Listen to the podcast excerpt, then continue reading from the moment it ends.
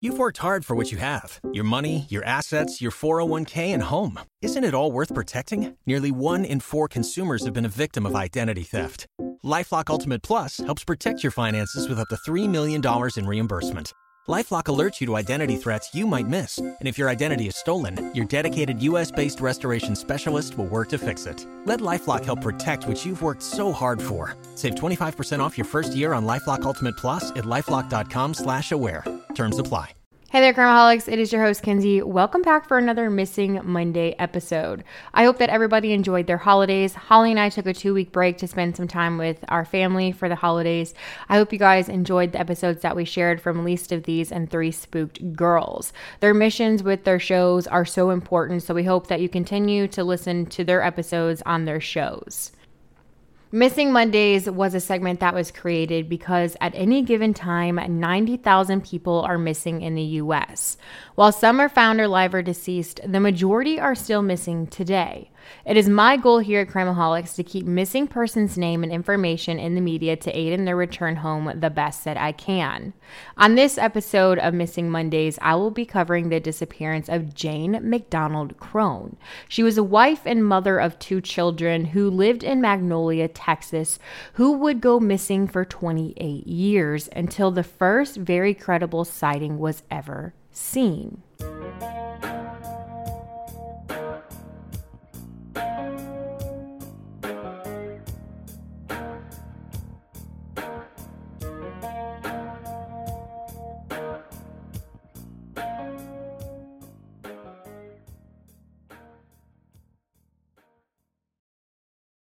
Jane McDonald Crone was a 35 year old wife and mother of two living in Magnolia, Texas at the time of her disappearance.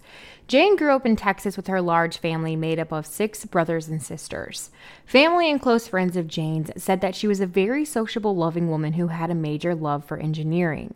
One thing that often stood out to Jane's peers was her and her husband were quite the opposite. Her husband was reportedly a standoffish man who was not social in the slightest and didn't seem very friendly. Outside of being a mom and wife, Jane took up an interest in bowling and joined a bowling league that was made up of her colleagues. Jane had also taken her love for engineering and turned it into a career.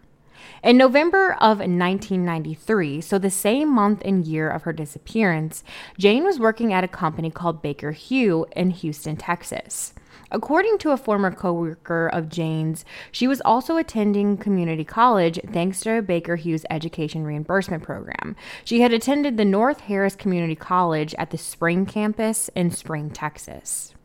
On the morning of November 12, 1993, Jane and her two kids left their home in her 1982 blue Ford Mustang. After her kids head off to school, Jane heads to work as usual. It was reported that nothing about this morning was off, but Jane would never be seen alive by her family. That is until possibly March of 2021. It was reported that Jane left her place of work that evening as she did every other day but never returned home. I would assume that her husband was worried why Jane never returned, but it wasn't until November 15th, three days later, he finally reports her as a missing person. This is where some of my concern comes in because of the lack of information provided to the media. Jane is a wife and mother of two who just never returned home, which is why I want to assume that this is unlike her. Why wait a whole three days to report her missing? Was it because my assumptions are wrong and maybe this was typical for Jane?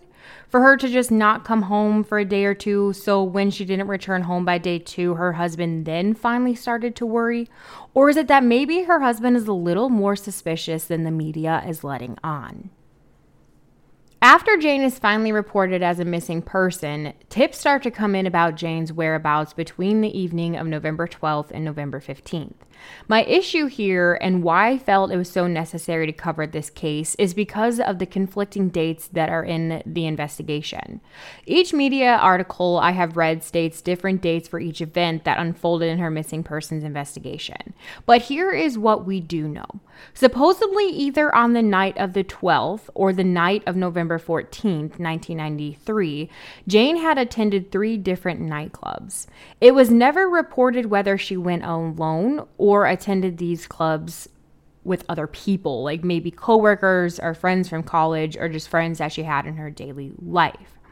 The three nightclubs that she had attended on either the 12th, the 13th, or the 14th was the City Limits Club, Willie's Nightlife Club, and Twigs Club. And these were in the same town as her community college, as I had stated before.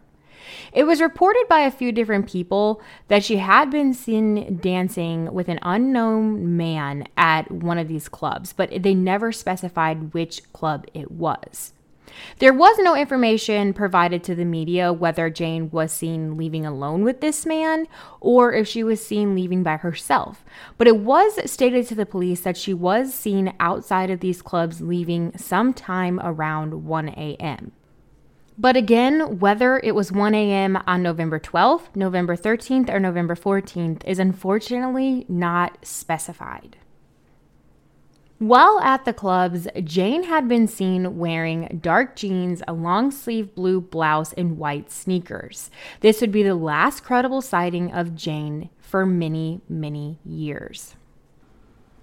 Just one day after her husband reports her missing, Jane's 1982 blue Ford Mustang is located only a few miles from her home in Magnolia. On November 16, 1993, her car was found on Decision Street near the intersection of Robert Cemetery Road. Although her car was not found until the 16th, a man from Magnolia who worked on a construction crew had reported to the police that he had seen Jane's Ford Mustang in that exact location on the evening of November 13th, sometime around 7 p.m. I am unfortunately not familiar with this area to know if this was a busy part of town and that's why no one found her car to the 16th, or if it's more of a secluded area. Something that stuck out to me was that Jane never came home on the 12th, but her husband didn't report her missing to the 15th, and her car was only found just miles from her home. So, did he not go out searching for her on his own during these two and a half days she was missing?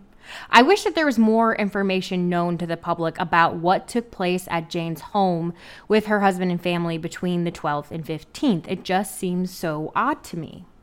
When Jane's car was searched by the police, her belongings, such as her purse and any form of identification she may have had, was not found in the car.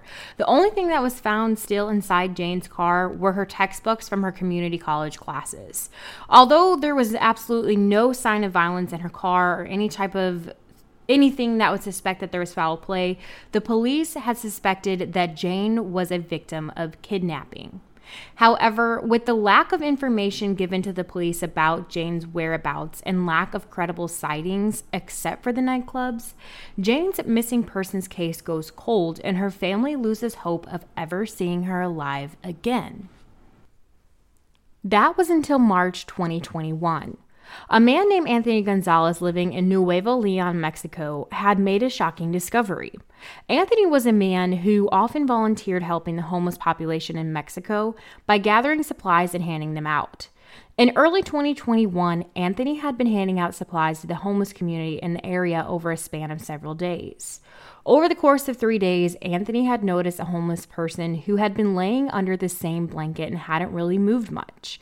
He had feared that whoever this person was likely had COVID because this was during a very big COVID time and was too sick to move and maybe even was having trouble breathing. And Anthony was assuming that maybe whoever this homeless person was likely needed medical attention. Anthony, being the kind and caring person he was, went over to the blanket to check on the person, and to his total shock, the homeless person was an American woman who only spoke English. Because Anthony only spoke Spanish, he recruited the help of his friends who spoke broken English to try and figure out what this woman was trying to tell him.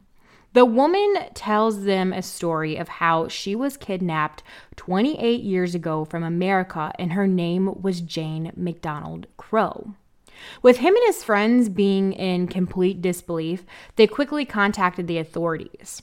But by the time the authorities arrive, this homeless woman had been able to pack up all of her belongings and she just disappears. Anthony and his friends had spent majority of that day trying to relocate this woman who was supposedly Jane McDonald Crone, but they were having trouble tracking her down.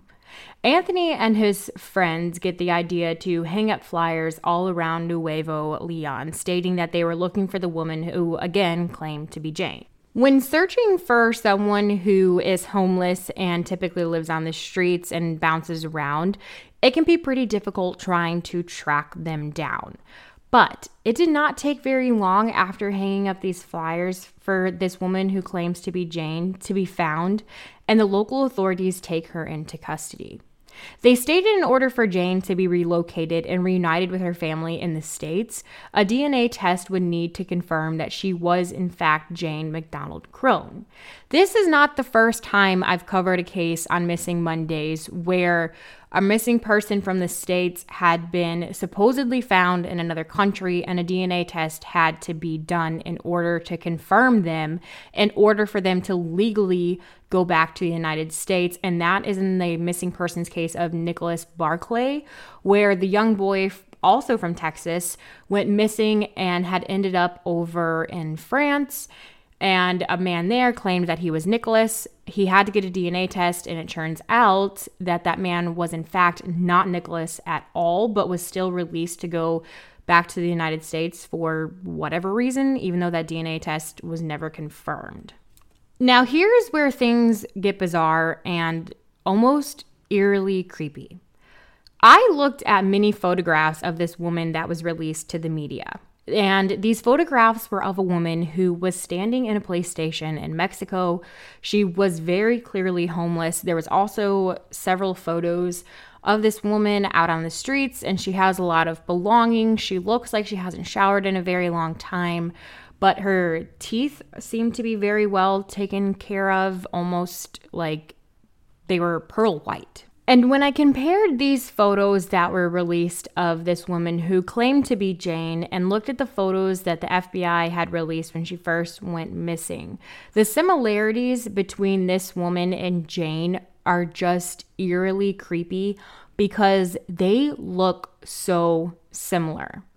When I first started reading about how Jane was likely found in Mexico, I looked at the photos and thought, okay, wow, yeah, like this is actually not a missing persons case anymore. She has been located in Mexico. So I, of course, started thinking I'm not going to be able to use this episode for Missing Mondays, but I continued reading on and started digging further into it, and I'm glad that I did. And this is where it gets even more bizarre. The media goes completely silent after the DNA test was done by the FBI. There was never any information released after the initial finding of the woman, and the FBI still currently has Jane listed as a missing person. It has now been almost two years since that DNA test was done, and the FBI has never come forward with the results of the test. You would think that if a woman from America who went missing in 1993 is supposedly found down in Mexico as a homeless person and is telling people that she was kidnapped, that there would be more of like a media craze because that's a very scary situation. But after that test was done, you just hear nothing. There's no more articles, there's no follow up, there's no more information whether Jane was for sure to be found by the authorities or if that woman was not Jane. There's just no credible information stemming from the authorities. Because I couldn't find any information in the media from the authorities, I did a dig through Facebook trying to locate Jane's family to see if they had any information whether the DNA test was a match or not. After a large amount of digging, I did finally find a Facebook belonging to one of Jane's family members by the name of Carolyn McDonald. In a post about Jane and the DNA test, Carolyn had stated that the DNA match was negative and the woman was not, in fact, Jane. If this woman is not Jane, then who is she? And is she also someone's missing loved one? There are so many unanswered questions in this entire missing persons case, and it just bothered me how little of information was out there in the media. If this woman truly is not Jane, then has anybody even bothered to look into who she is exactly? I do know that obviously she is an adult and she has the right to be wherever she wants, with whoever she wants. but she clearly does not belong in Mexico because she speaks only English and she is a homeless woman. So, how did she exactly get there? And if she is not Jane, but was still kidnapped from the States and brought to Mexico, for whatever reason she may have been brought there, has an investigation even been done into this woman? Or is it just that because she's a homeless woman, and an adult that they're not even going to look into it. The pictures of this woman and Jane, again, are so eerily similar that this is one of those cases that is going to stick with me for a very long time until it is solved. Jane McDonald Crone went missing from Magnolia, Texas on November 12, 1993.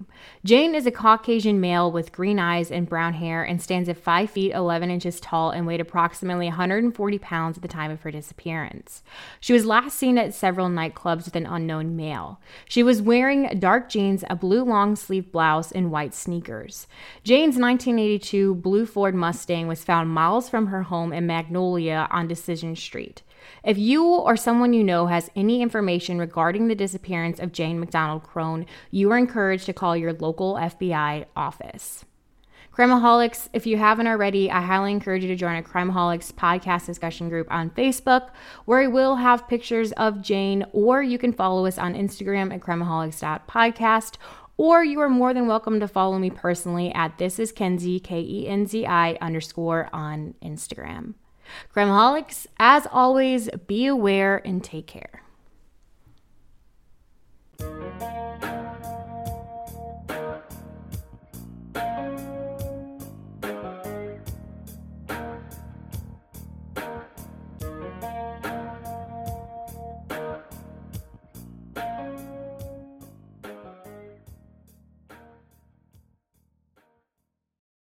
Get ahead of the postage rate increases this year with Stamps.com. It's like your own personal post office. Sign up with promo code PROGRAM for a four week trial, plus free postage and a free digital scale. No long term commitments or contracts. That's Stamps.com code PROGRAM.